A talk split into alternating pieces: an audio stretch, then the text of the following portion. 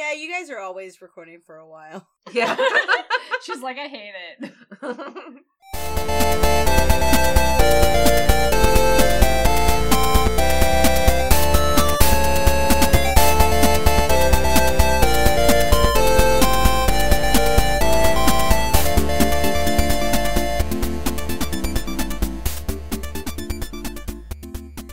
Hello, and welcome to Imagine Me and Utena, a Revolutionary Girl Utena podcast. I'm Panda, I'm your host, and I'm here with my co-hosts, Yasha and Vana. Hi, guys! Hi! Hello. Alice is not here tonight, so Yasha and Vana are filling in because they are a single entity with two mouths. It's true. It's really true.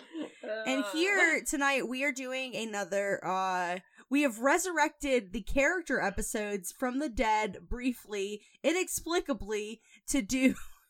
I guess we're calling this the MILFs of Ohtori?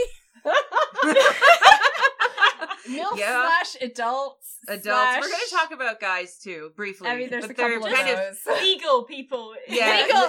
Legal people of legal age. Ohtori. The adults of Ohtori. Yeah.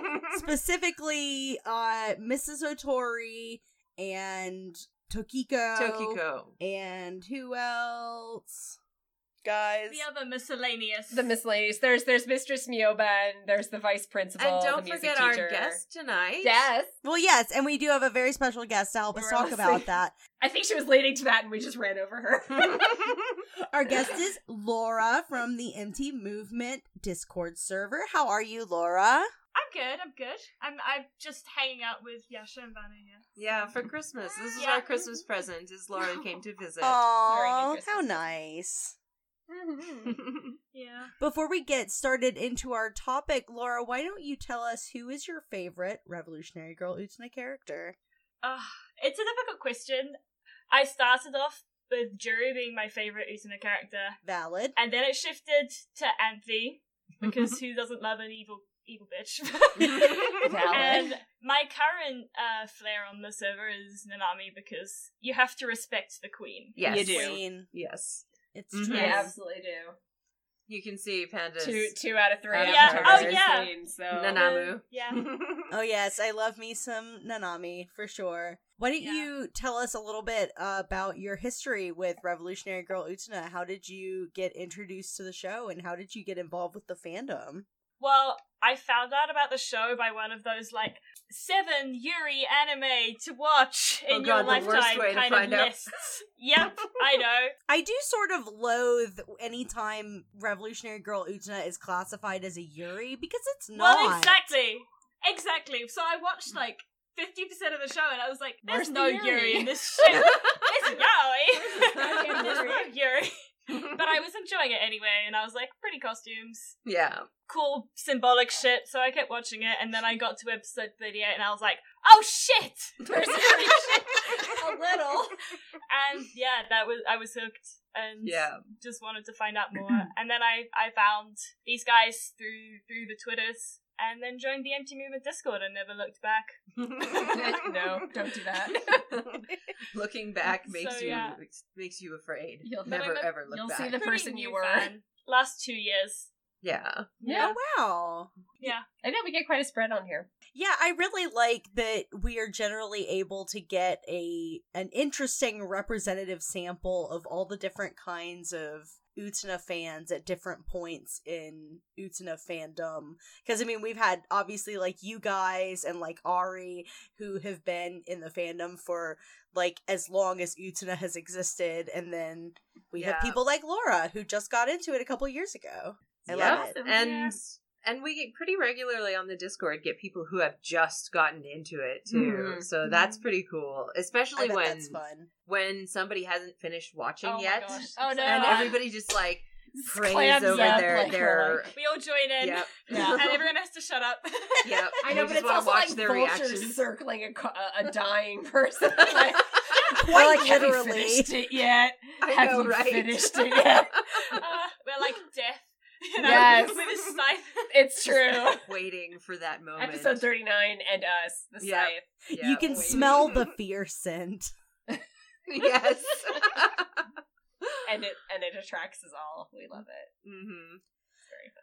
So guys, why are we here talking about the adults of Ohtori? This was a subject that, not doubting the validity of the topic, but more, this was something that you guys suggested, and I'm up for whatever, so I said yes. First, I guess the operative question to begin with is, Vana, why don't you tell us about Mother Dearest? Right. So, back in the day, as I've discussed, I think previously, it was a thing where if you liked a character, you built a character shrine. You made like a website for how much you stand and adored this character. That's not as much a vogue anymore because nobody built websites. But people do like dedicated blogs and dedicated like social media pages these days, but not necessarily whole websites. No, it's like your favorite, it's like your Tumblr account for how much you love, Kirk's Bach or whatever. In that case, so I had my Akio shrine, which surprised literally nobody, but I decided I was also going to build one for Mrs. Ohtori because that's one of my favorite scenes in the series because it's such a creepy, hot mess. And it's the only situation I can just unrepentantly get horny about because it's the only time it's two fucking adults. You know what they're doing. Yep. And admittedly, Mrs. Ohtori's pretty hot. It's a snack. I mean, that was my justification. And that's how this exactly. And that's how this got out is like Laura's also on the MILF train there. And it was like, what are we going to talk about that that both of us can really like chew on? Don't have a lot of crossover because her thing is mostly horny men with power, and my thing is mostly horny women with power, but we kind of cross over there. But Mrs. Ohtori is this nice, beautiful intersection where we can agree on being extremely horny for this. So you're basically doing a podcast episode based on what we find hot. Sorry. Well, I also think the very idea of the adults of Ohtori is interesting in and of itself because there aren't very many adults at Ohtori, and when you see an adult, it's usually pretty significant. Yeah. Mm-hmm. Well, it ends up being like a non-issue that's almost worth talking about the degree to which they make a non-issue of the existence of these figures. That's the reason we went through...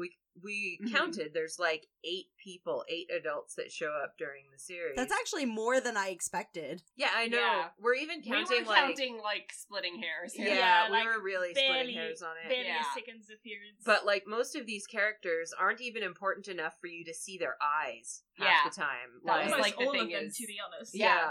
Like Mrs. Ohtori, you actually never see her whole face. But I think that's also a stylistic decision. In her case, I think it's more, the context. But in some of their cases, it's because they may as well not be there. Yeah, yeah, like Miki's dad. You don't even see his face. No. He's not even important at all. No. He's just there to piss off Miki and Kozue by having... Yeah, by Anthy marrying him. Yeah, by marrying Anthy, which I guess would piss off either of them. Valid. Affair. But, like, yeah, we ended up, so we started out being like, ooh, Mrs. Ohtori. Essentially. Or, like, I guess we could expand this to Tokiko, too, because she totally has her MILF moment as well. Oh, my God, she does. Oh, Extremely amazing good hat. Costuming. Yeah, great energy. See, when I was watching the episodes in preparation for this, I was like, why is Tokiko under the list of MILFs of Ohtori, and then it gets to the scene where she's got like the long hair, and I was like, back. "Oh, yes, I get it." When she comes back, it's extremely MILFy. It's very nice. I get it. And then it just been kind of like expanded out. Like, okay, we might as well at this point just be like, okay, who are the adults that you actually see? And then you have to like add the counselor, whose official name is Mistress Mioben. Yeah, oh, I didn't actually realize she had a name. Doesn't it means like alum. Yeah, it's alum or something like that. Yeah. So alum powder being it's a salt, and alum is used to make pickles crisper in cooking. So she's pickled, which I feel like is probably exactly what she is. Probably gets pickles every night. No. Oh, salty. Guys, she's a salty old lady. She is salty. She's a salty old lady. Guys, fun fact: tonight, because of circumstance and access to episodes, I was not actually able to get the English dub to watch. So I watched these in Japanese for the first time, and it gave me a lot of, like, auditory deja vu for the musical. Yeah, I was bitching about that, too, actually. I was like, oh, I remember this. Did you actually watch episode 30 dub with subtitles? I did, but I didn't watch all of episode 30. I kind of Okay, did you watch the key scene in episode 30?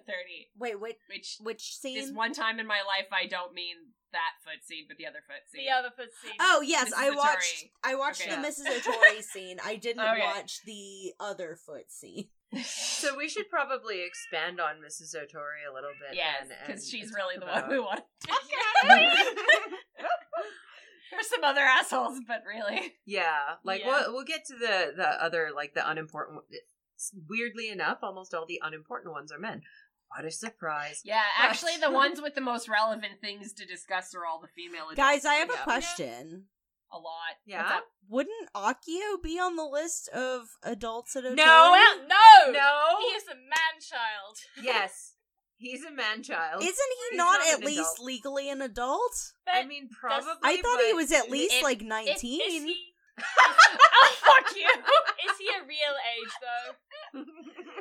Okay. If we're going to discuss the adults of Ohtori and we're going to include Akio, we actually have to include Anthy, which is a take I would happily roll with because I think of them both as adults. Okay, but no, for real, but... I guess I do, like, by default consider, even, like, okay, the question of Anthy aside, we're not going to touch that right now. I usually think of Akio as, like, one of the single adults that we see. Would he not qualify? I would qualify him, yes, but I think when we are talking about what the scope of this episode is, we need to actively exclude Akio except for where he involves other adults, which he will, so don't worry. Akio's a conversation in and of itself. I'll bring him up plenty because I'll have to. Around him and he's in such a different category from all the others. So when we say that the women are more relevant than the men, so here's the list that we have. We have Mrs. Ohtori, we have Tokiko, we have Mioben, who's the counselor, and we have Mikage's secretary. For the male characters, we have the vice principal that sweats and tells Utena to wear short skirts and tries to bang Jury. We have Miki's dad, who's banging Anthy. And we have the music teacher, who hopefully isn't banging Miki. And then we have the gym teacher, and who shows up for, like, 20 seconds. Yeah, to yell at Nanami for not running fast enough, so fuck him. So, out of the four women, three of them are either fucking or trying to fuck Akio. So, don't worry, we'll talk about him plenty. Oh, I had no doubt. It was more a question of semantics than it was whether or not Akio was going to be included. I know who I'm talking to. Thank you. I'm glad you do. I mean, to be honest, though, I don't consider Akio an adult in any way. He's just, like... However, in terms of that particular interaction with Mrs. Ohtori and Akio, when you think about that interaction, you're thinking about two adults. Yes, yes. But I don't consider him mentally an adult, so he doesn't make this list for me. The problem with that is at this point, I don't include almost any of the adult men I know. Yeah, I know, right? That would exclude Akio. That is literally the point of that character. Yeah.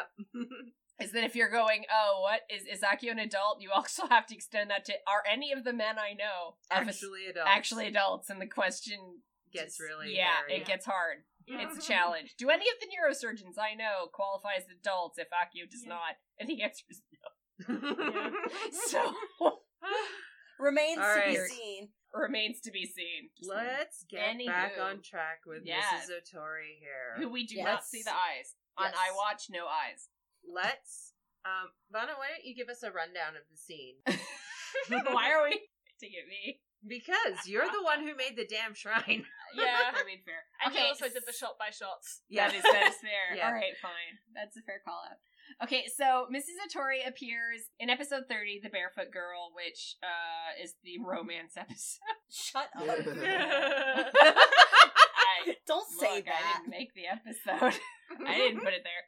This is after the whole foot scene. Do you want me to carry you on your blah, blah, blah, whatever. So it's the next morning. Utena's having something of an emotional meltdown because she just realized that she feels bad, man, about this. And Kenai shows up, and Kenai is mad at Akio because Akio won't talk to her. I mean, and is ignoring her. Which is, no, it's not. Shouldn't you be happy? shouldn't that be a good thing if Akio's ignoring you? Okay, yes, but she doesn't know that.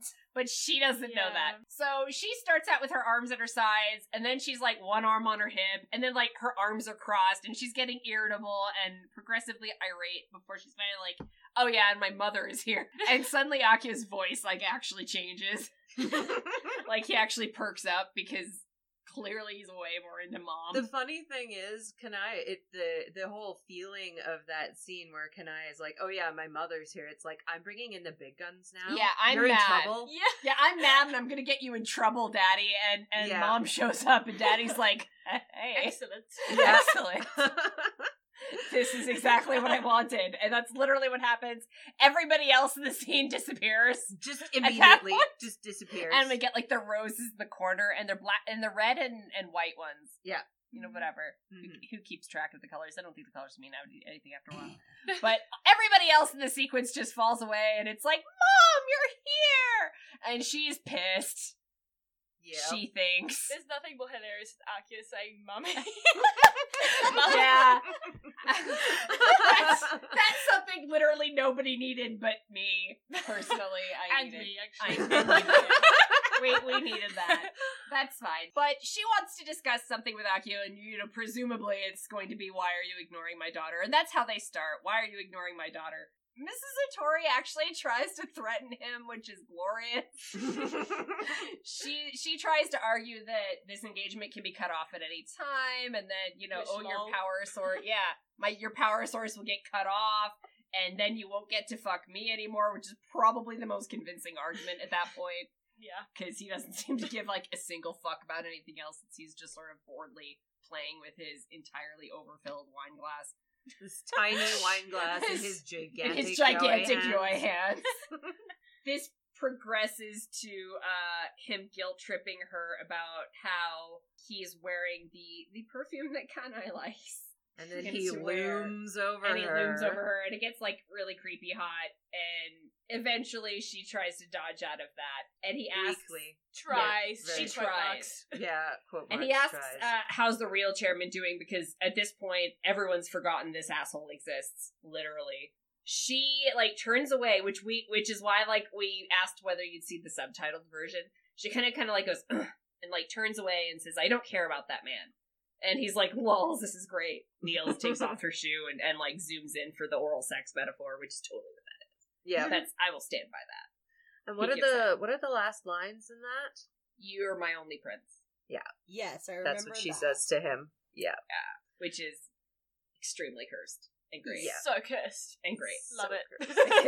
because of course that's her prince. The garbage, trash fire, terrible person. Well, is Mrs. Ohtori's she prince. She is garbage as because well. She is also a fallen princess. Yeah. That's how I always like went with that. That's why I liked that comparison. Is that you've still got the prince and the princess dynamic. It's just this is the unholy evil shit version of it, yeah, which is way better. Yeah. And this is like the adult version of it. This and is actually the one that I'm more comfortable with, really. Yeah. Really, honestly. But it kind of like reinforces the idea of adults being corrupted. Yeah. Their ideals corrupted. Yeah. Because and otherwise not different, really. Yeah, yeah. We have this fallen prince who is technically an adult, and this fallen princess who is an adult, and they've both kind of lost their ideals, and they're both kind of like lost their goodness somehow. I wonder who this makes me think of. Anthy. Yeah, right? Yeah. But they're both kind of like indulging in this, I'm not sure how to put it exactly, in this mockery of what a prince and princess should be like. They're like playing the roles of the prince and princess in love.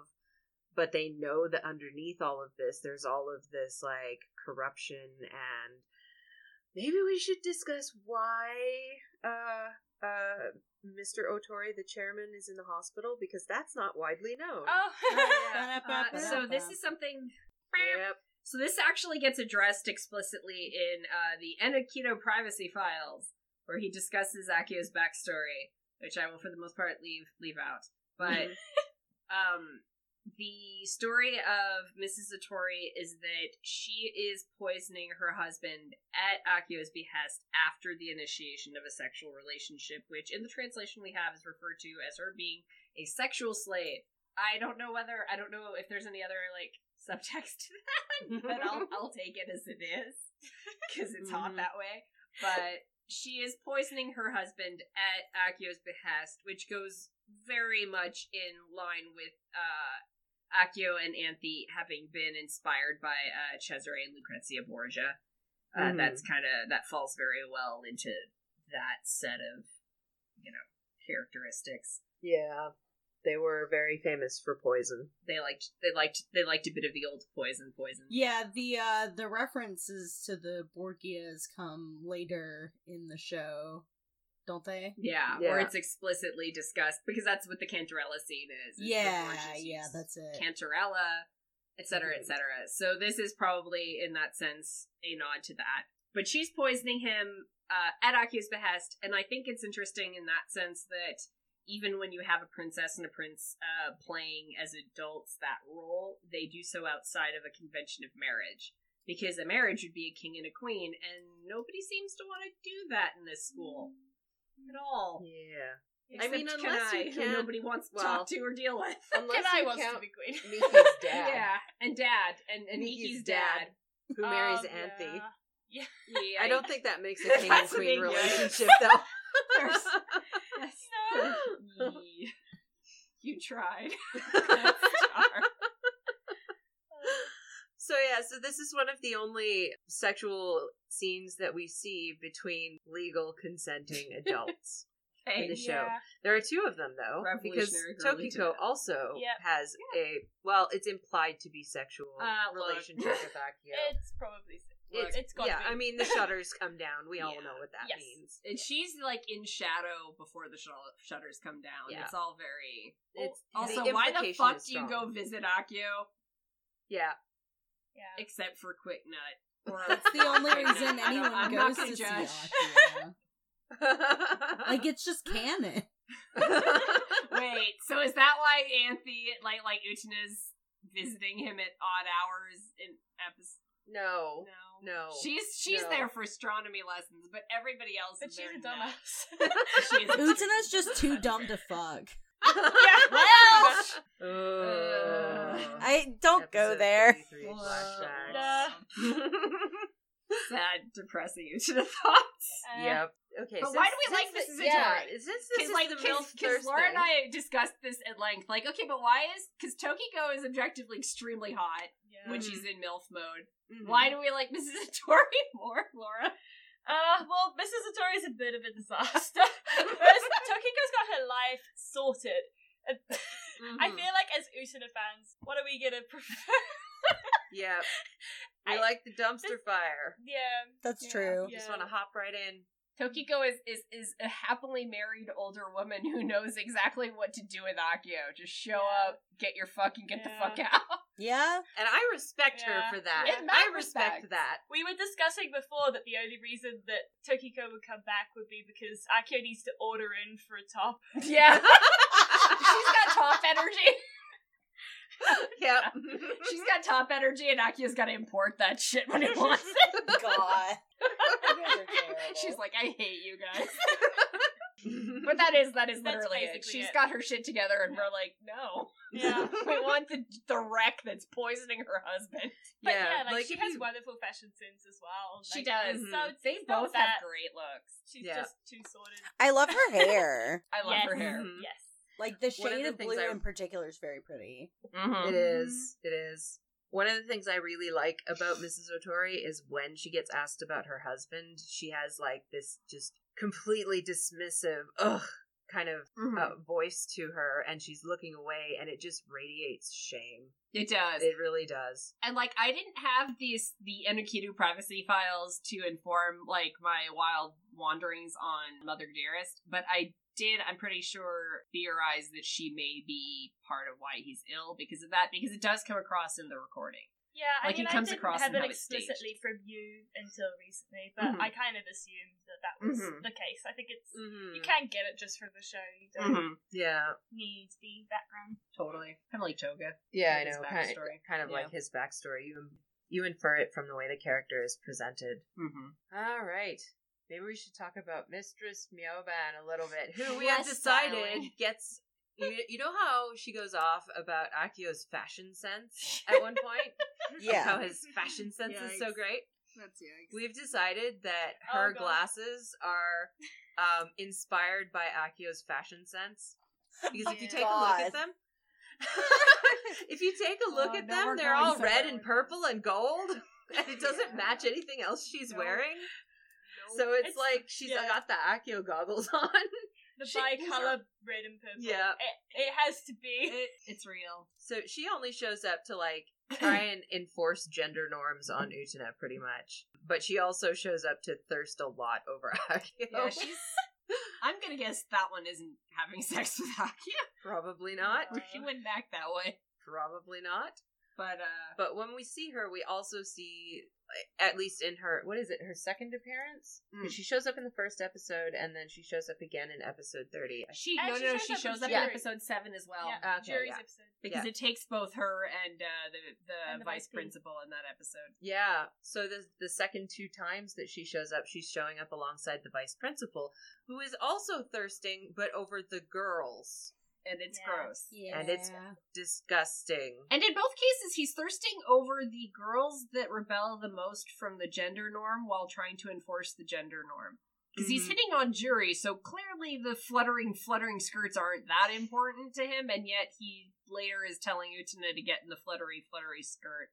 Yep. Which is some toga shit. Like, I like it, but put on a skirt. Mm-hmm. It is, actually. I hadn't thought of that. Yeah. Yeah. Oh it's my God, it's the vice principal is grown up gross toga. It's like, oh, you're cute, but you'll put the skirt on for me. And as an adult and somebody in a place of authority, he should not be there doing that. No. But it's something that happens. And I think it's interesting that they included that in the series because, like, that is something that happens. That is something that goes on in reality.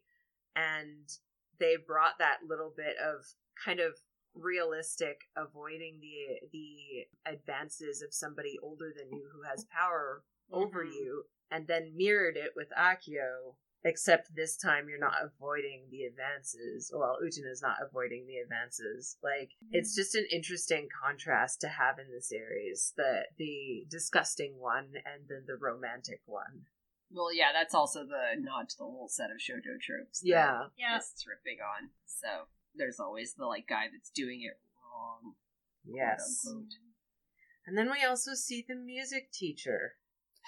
I actually, for some reason, until we had this conversation, I didn't even think of the music teacher as an adult. I thought of him more as just, like, maybe an older student. But I also didn't really think about him very much, so... Nah, well, I mean, it's not pleasant. To think about. Yeah. Yeah, that's not a fun ride to take, but that exists. Yeah, I did always just kind of assume that he was, like, a much older student. Oh. Yeah, so well. I'm gonna ask the room, so to speak. Laura, I think you've seen me go off on this before. Do you consider the music teacher to be gay-coded? And if so, why? In the show, like in the series. In the series. I mean, yeah, but I would say he's also potentially French-coded. I mean, the series is French-coded. I feel like that's what you Americans think is gay-coded, so I'm going to say yes. Mm-hmm. Okay. Oh, we did have that conversation last night. We sure did. Yeah. We were watching Cable Girls, and two guys were standing really close together, and I can't remember who it was. I was like, are they gay? Yeah. And Laura's like, they're just European. They're European, yeah. My context, clearly from my accent, I'm not from here. Yeah. So I'm very surprised at all these things that people will say that such and such is acting gay. Like, I think Vana just sort of instinctively said, don't you think these two are gay-coded? And I was like... Because they're both costumed the same way, in pretty clothing, and they're standing within a foot of each other, that means they're gay? Yes! In American popular culture, that would absolutely be gay coding. To straight people, yes. Yes, yeah. To straight people, yes. Panda, what do you think? Is the music teacher gay-coded? That's a difficult question, because, like, if anything, I would say he's, like, predator coded, and I don't necessarily think that, like, you know, I don't think that just because a predator is like no. Not like that. No. To be fair, there is quite a lot of predator coding, which kind of goes along with gay coding, because there's the whole predatory game. That's the point I'm getting at. Oh, yeah. Right.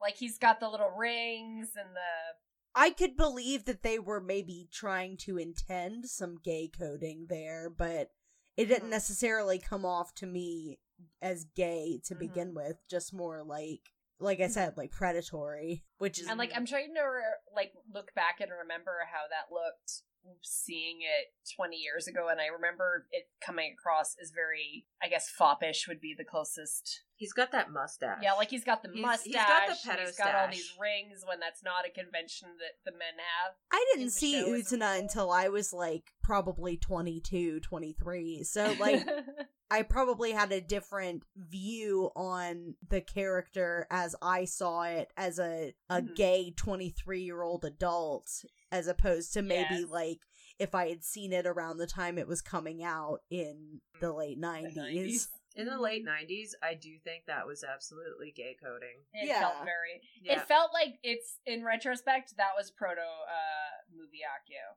Yeah, so far as like there being a gay coding to a character and it looking very foppish. Movie Akio is definitely foppish. Yeah. I wonder how much we know about, would that be considered gay coding in Japan as well? Like, because this all seems very contextual to America. Yeah, like I was saying, I know that gay coding in Japan is different than gay coding in like Western countries.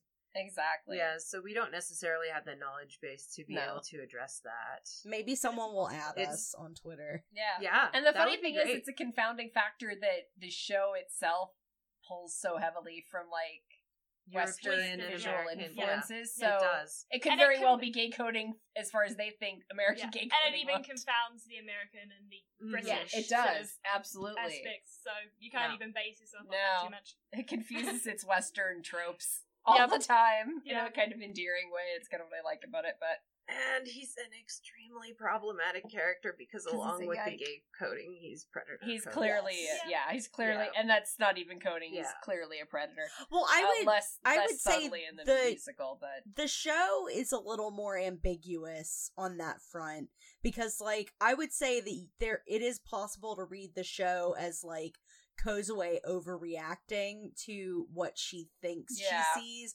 whereas the musical is very explicit. Well, Buddy's got his fingers in so deep it's gonna go right past the Earth's mantle there. Like, it's gonna break this guy's large colon. What? It's true. I just about died. You remember when we saw that? No, I remember. I also died. We all like gasped. We all died a little inside. He's like prospecting for oil there, man. And the other thing is, in the series, it's a lot more ambiguous insofar as what Miki's reaction is. Because Miki has this kind of like, I don't want to say he doesn't get it, but he might not get it. He has like a very uncertain reaction. Yeah. And he smiles, and he's like, maybe this is positive attention from an adult, and he doesn't seem to get it right away. Yeah. Whereas in the musical, it comes across really like, whoa, this guy's kind of a creep. So it's a lot less ambiguous. The action from the guy dude as well is different. Like, he proper like grabs his ass in the musical, whereas in the show it's more like a hip grab, little hand out, It's like this could go either way, but given the rest of the coding around it, and you're like, oh, this is kind of creepy, but I don't necessarily think it's rapey just yet. Yeah. Whereas it's very certain in the musical. That's what's going on. The musical is a lot less. In the series, that's actually a really good depiction of how it happens in real life when somebody is doing that to you. Like, and I've had like, some bad experiences at jobs or whatever. Mm-hmm. And it starts that way with those, like, something's a little too boundary crossing, but it's not really something you can complain about. Yeah. So I was kind of surprised to see it in the series. I'm wondering whether it's, because I mean, it could be that it's more Kozue's view of it in the musical, true too. So it could be sort of stronger, whereas maybe it's more Miki's point of view from in the show. Mm-hmm. That's also a possibility. But yeah, the music teacher is, let's just say he deserved what he got. brunch. He did. He certainly deserved that. And does anyone really mind that he got shoved downstairs? And the answer is no. Nope. We're all happy. It's like, that. Can you take the vice principal too? I've always found that whole scene where Jury's like kind of interrogating Kozue interesting, because I feel like if Kozue had just said, yeah, he was touching Miki and I wasn't having any of that shit, Jury would have been like, well, right. Fuck. Next time use a higher set of stairs. Yep. Like, I really don't feel like they would have been on opposing sides of this argument had they actually communicated their... I definitely think that conversation was more about saying, I know what you're doing, than I disapprove of this in any way. I think so. I think it's much more like, I know what you're doing, so be super careful, because if I know, somebody else will notice. Yeah. And Kozue being like, good point, I'll be more on the down low about my attempted murders next time. Jury is generally quite supportive of her women going after dudes, you know, handing Utena that sword and all that kind of stuff. It's true. Yeah. It's true. And judging by how she treats the vice principal, I very much suspect she would support anyone in a murder the adult males endeavor. Yes. Because they're pretty much pan garbage. Well, I mean, the adults in this are usually portrayed as either powerless or predatory. Yeah, is... or both, which is a sad combination. Yeah, really. Yeah, I mean, that's kind of the music teacher. He's kind of powerless and predatory. But the vice principal is definitely predatory. Even Mistress Mioben is still, like, not predatory exactly, but definitely antagonistic. Mm-hmm. Miki's dad, definitely powerless. He's completely under Anthy's sway. Mikage's secretary, also powerless. Yes. She gives him shit, but there's nothing she can do to change anything. And she says it, basically, in the text. Like, yeah. She's like, I can't do anything to change what's going on. Yeah. Yeah. So it's interesting, because... I feel like that's very true to how I felt when I was an adolescent. Like, adults were not really a consideration, because most often they could do nothing to help you, or they were actively trying to hurt you. Yeah. Like, I feel like that's how I felt in high school. Yeah. I don't know, was that the same experience for you guys?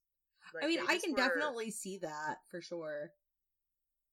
Mm-hmm. Well, I think there's a sense in, you know, in high school, you kind of figure out that actually adults don't have it all sorted out, and that you actually do have to take the law into yourself, and so it makes sense. Yeah, it definitely does. Definitely does.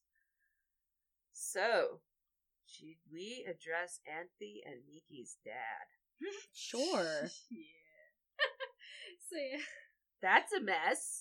The mother is also visualized in flashbacks, so like the presumption we get is that the shadow. Mother like leaves them. We basically get her shadow leaving the screen, and that's it. Well, she sends a letter, and Miki is on the phone with his dad, and I'm guessing that's supposed to give you kind of an impression of the difference in how much they communicate with their children still, and it's the mother that, you know, did like the bigger departure, I guess. Yeah. Because she communicates by mail, whereas the father still wants to chat on the phone, except he wants to chat about his new wife, who happens to be Anthy. So, Panda, what do you think? Was that actually Anthy, or is that just sort of like a visual metaphor for the power that Anthy and Akio exert over the outside world? This is something that has plagued me for a long time, guys. I know, right? Like, I feel like I ask everyone what they think about this scene, because I don't know how I feel about it. Like, in some ways it feels random, but then, like, it isn't, and I don't know, and, like, she's in the bride dress, of all things, also, like, it vexes me. It really does. The bride dress, to me, is kind of what indicates that it might be more metaphorical than real. I think otherwise it would be pretty clear that it would be, Anthy's fucking Miki's dad. Mm-hmm. But, it kind of brings it more into Anthy as the Rose Bride, as this kind of symbol for toxic femininity, sort of taking on that role. But, and, like, that's another thing I just thought of is, like, the Rose Bride dress is what we see, but what is Miki's dad seeing? Yeah, a bride. Yeah. A bride. Yeah, like, what is he actually seeing there? Because I don't feel like that's the same thing. If she's actually there, I don't feel like he's seeing the Rose Bride dress. I think that's for our benefit. I kind of wish that there was a little, like, reveal scene similar to when you see, like, the reveal of Mamiya being Anthy to show, like, what he sees versus it's Anthy. What was there? Yes, but that would actually confirm that she was really there, and the show and can't the show do is like, that. That's true. The show's like, fuck you. Must maintain ambiguity. Yeah. Yes. This show ain't helping any of us. It's like, that won't vex people if we confirm it. Fair enough. So we better not confirm it. I'm not helping you. Fair enough. I love how the show is just antagonistic it's to its audience. That's we Ikuhara, baby. The other day, all Utena fans seem to enjoy various forms of media that is actively antagonistic to the viewers, the audience, to the consumers. The user. Yeah. We like to be spanked. Yeah. You're not wrong. So, anyway, about that gym teacher that exists. Yes. So the gym teacher is another example of a completely powerless adult. Yeah, right? Like, he exists, and that's really all you know about him. Yep. Yeah. I didn't even remember who he was, and I watched this episode earlier. He shows up in the episode where Nanami first meets Tsuwabuki, and she's like, I've been saved! And apparently this rumor has circulated around because Utena and company are trying to figure out who it is that Nanami was saved by. And at one point they theorize that it's this gym teacher because she walks by the gym teacher. And of course she walks right by the gym teacher to the Tsuwabuki. Tiny child, 9-year-old boy, because Nanami has no perspective at all. Because Nanami is too queenly for things like perspective. She doesn't need fucking perspective. But this gym teacher exists, and I think it's supposed to be the same gym teacher that yells at her during the cow episode to run faster because she looks really slow. And fuck that. Yeah. Let Nanami run however fast she wants if she's gonna look that fashionable. Amen. Yeah. But again, like a completely powerless, utterly neutered adult. It's like, check, he exists. He exists, and he has zero impact. None. Mikage's secretary, on the other hand, is a weird one. It is a weird one. That's a weird scene. Yeah. Why don't you give us a rundown on the scene? Well, Near the end of Mikage's arc, his secretary rolls up and is saying she's on her way out. She has a suitcase, and she's just, like, kind of creeping through the doorway, and she says, this is just like the way you'd hired me, where you just said, be my secretary, and then you just let me go the same way, and, I can't change the way you are, and he says, well, I'm me and you're you. And she says, like, this sort of weird, you may be one of the chosen ones, but I fell in love with a boy much younger than you or much different from you when I was young, and all this weird sort of thing. And I've always assumed, even from the beginning, that they were fucking. Because this is has, classic, like... Vana. This is, like, on-brand AF. Look, I saw the show at 15. Yeah, you assumed everybody was fucking. I assumed everybody was fucking. Yes. Anyway, and generally, I was right, actually, wasn't I? Panda, do you remember that scene? I do. It does have that energy, breakup energy to it. Yeah, I didn't get that when I first watched it, but it definitely has breakup energy on second or like third watch. Yeah. It has breakup energy, but not necessarily sexual breakup energy to me. And it's I think that's like fair. Maybe she was pining after him, and there was no reciprocation in the way, and then she realized that he was more the way he is. Mm-hmm. Yeah, she fell in love with an image of him, and then and that would make sense with like what we were talking about with like how Tokiko's framed. Yes. Because like with how Tokiko's framed in the series, it comes across as much more like, I don't get the impression from how she's portrayed that she had any interest in Nemuro at all. No. The musical's a little vaguer on that point, I think. Yeah, it very much seems to be that he was pining after her, right? And she doesn't really give any indication of being interested in him. No, she doesn't seem to pick up on his interest, and certainly wouldn't reciprocate it if she had. Yeah. And the secretary's kind of like the inverse of that, I guess. Maybe, yeah. Where she might have been interested in, Mikage just didn't notice or care. Or he did, and they were fucking. I don't know. I mean, it might have just been basically a mirror. Mikage is interested in Tokiko, and Tokiko has no idea and no interest. The secretary is pining after Mikage, and he has no idea and has no interest. Because he's blind as shit. Yeah. One of the things I really like about Tokiko is that she's very, she's in kind of a position of power over him, because she's the inspector that's who's like judging his job. And she's still like you mentioned earlier when we were talking, she's still a tool of Akio serving his ends, like, and she doesn't realize that. No. Yeah.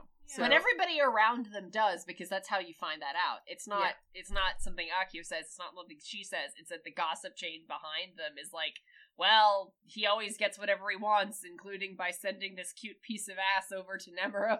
Like, literally, that's how it's framed. Is everyone's, like, conscious that, oh, he got what he wanted by sending a cute lady over to this thirsty computer nerd. Yeah. And it's like, yeah. You guys should take a look at the tweet that I just sent you. This is a tweet from back in August when @SailorMoonSun was live tweeting the Black Rose arc. Yeah. And it says it has the scene where Utena and Mikage are looking at all the pictures on the wall, and Mikage sees her as Tokiko for a moment, and the caption is, "Utena, you're not projecting your own issues onto me to symbolically get approval from someone who will never forgive you, right? Soji, of course not. Memory of Tokiko as she appeared in the 80s. Yeah. And it's actually, like, we commented on that just now when we were rewatching, how alarming that shot is, just because it is absolutely Utena being drawn with Tokiko's hair. Well, they have very similar faces. They do, but it's still, there's a difference in the way they're drawn. Yeah, Tokiko looks distinctly different in that particular shot from when I think it's in the facial expression. Like Tokiko wouldn't really make a face like that, whereas that's Utena's, like, signature face. I think it's the eyes as well. Is that even the same eye color? That's not Tokiko's eye color. Yeah. I don't remember. What's Tokiko's eye color? We're looking for a picture now so that we can see. Here, okay, I'm gonna pull that up real quick. But it is, I think it's even literally the wrong eye color. Like, it's Utena's blue eyes in that shot. Yeah, those eyes scream Utena. And everything about it is just so Utena energy, and you're like, well, that's goddamn terrifying. And obviously she's wearing pink. In that shot. Yep, and she's wearing the pink, and it's very... He sees her, which also is creepy because he's looking at her as an adult. Yeah. Like, he's literally, like, interposing onto a 14-year-old. Yeah, like... Yeah. Tokiko's got dark purple eyes. Yeah, it's the wrong eye color, even. The wrong eyes. I think that's what's so creepy about it, actually. Yeah. The eye color. Also, it seems very soft focus. It's soft focus. It's just, it's really, it's a cool shot, but it's also, like... Very, very creepy. Very, very uncomfortable, very, because he's looking at this child and going, yep, that's the adult woman I totally had the hots for last week. You know, multiple decades ago last week. You know, and the funny thing is, I get the impression from Tokiko that had Nemuro shown any more emotion, maybe she would have been interested. Yeah. Because she definitely has sympathy for him. Their episode has my favorite shadow play with the robot who catches monkeys, and then Tokiko addressing it. That's my favorite shadow play. The first time I saw that, I burst into tears at the end of it because it was just so touching. Like, it's in the musical too, isn't it? Yep. Yeah. Yeah, that's the one that Irie does on her own. And it's just so, like, she has so much sympathy for him, but she just doesn't understand why he's doing what he's doing, because it's creating this robot persona. Well, she says, it's lonely watching you, and that is totally how that feels when you're watching somebody that's like that is so compelled by their need to act in a certain way that you don't understand or necessarily relate to, and I, like, it, that does make sense. Like, it's exhausting watching you, and it's depressing watching you because I can't access that at all. Yeah. And that, weirdly enough, is probably why she went for Akio more than Mikage or Nemuro. Because Akio is totally not like that. No, he's definitely not like that. Yep. Inaccessible is one thing Akio totally is. The access flap is in the pants. It's right there. What pants? I mean, they're not even open half the, they're not even closed half the time. State of undress. So. Yep. Easy access. Oh God, this is like those onesies that have the butt flap.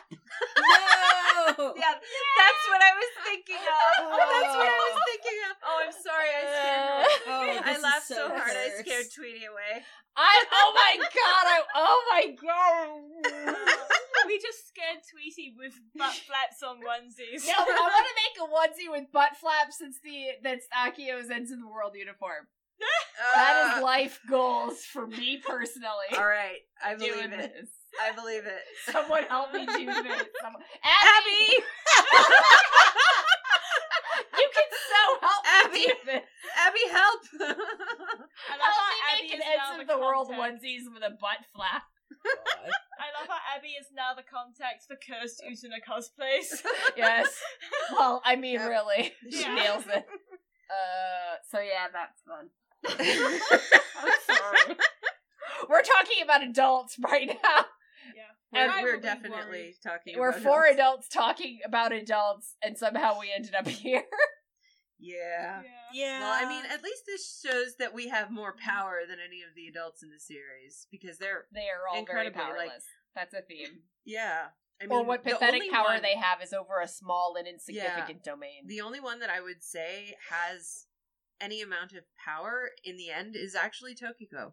Yes, because she can leave. Yeah, she left. She can leave, and she remembers when she saw when she left. Yeah, like that's the other thing. She recognizes everyone. And you know how it works, like, when you leave the academy, you, like, forget things, right? So you would think that she would have forgotten him, but she doesn't. And we kind of theorized that the reason she doesn't forget is because she's moved past it. She's, like, gone on with her life. Yeah. Mm-hmm. So she can have these memories and she can recognize Nemuro now because her emotional investment is no longer there. She's gotten some distance and perspective from the intervening years and she's done with it. So the memories can't hurt her anymore. Yeah. I also really respect Tokiko because, again, she does get in, get her fuck, and get out, which is how you should treat Akio. That's the only way. Yeah. If you're the only people that have managed to actually escape Ohtori have long purple hair. It's true. It is true. Prerequisite. Yeah. That's cute. I just like a good tie his hair thinking that's how to fix this. This is literally what Saiji would do. Yeah. Like, and then Nanami would follow him to the salon because they're both smart idiots. Oh, Nanami would be so cute with purple hair. She would be. Yeah. Nanami can do whatever she wants. That's true. But yeah, so that's the adults of Ohtori. Mm-hmm. Again, utterly powerless in most cases. Except for Tokiko, who regains her power by moving past all of this. And often very predatory. Mm-hmm. Yeah. Which, again, like I said, that feels true to what I experienced in high school. And how adolescents see adults, I guess. Adolescents see all adults as boomers. It definitely fits in with, like, the themes in Utena about, like, maturity and adulthood versus childhood. Yeah, right, well, I think definitely there's a difference in I have to run downstairs and get the food. Mm-hmm. So, do you guys just want to wrap up without me? Up to you, sure. It's fine. All right, I will say bye now, because I gotta hop. Bye! Bye, Panda! Bye! Bye! All right. Oh god, that means I have to do the outro. Yeah, solo. This yes, you do. Unfamiliar territory for you. Oh no. I believe in you. I'm sure you do. If you would like to follow us on Twitter, you can do that at UtenaCast. If you would like to follow me on Twitter, you can do that at Impandanata. Vana, where can people find you online? People can find Empty Movement at ohtori.nu or alternatively on Twitter, which is where I do most of my shit posting, is ohtori_nu. Where can they find you? Well, I'm on the Empty Movement Discord. That's mostly where I spend my life, but I'm also on Twitter at Liptongar. So there you go. Yeah. Thank you so much for joining us tonight, Laura, and thank you, Vana and Yasha, as always, for being my fill-in co-hosts. Thank you for having me. It was a pleasure. This was fun. Totally. All right. Revolutionize the world, everybody. Revolutionize the world.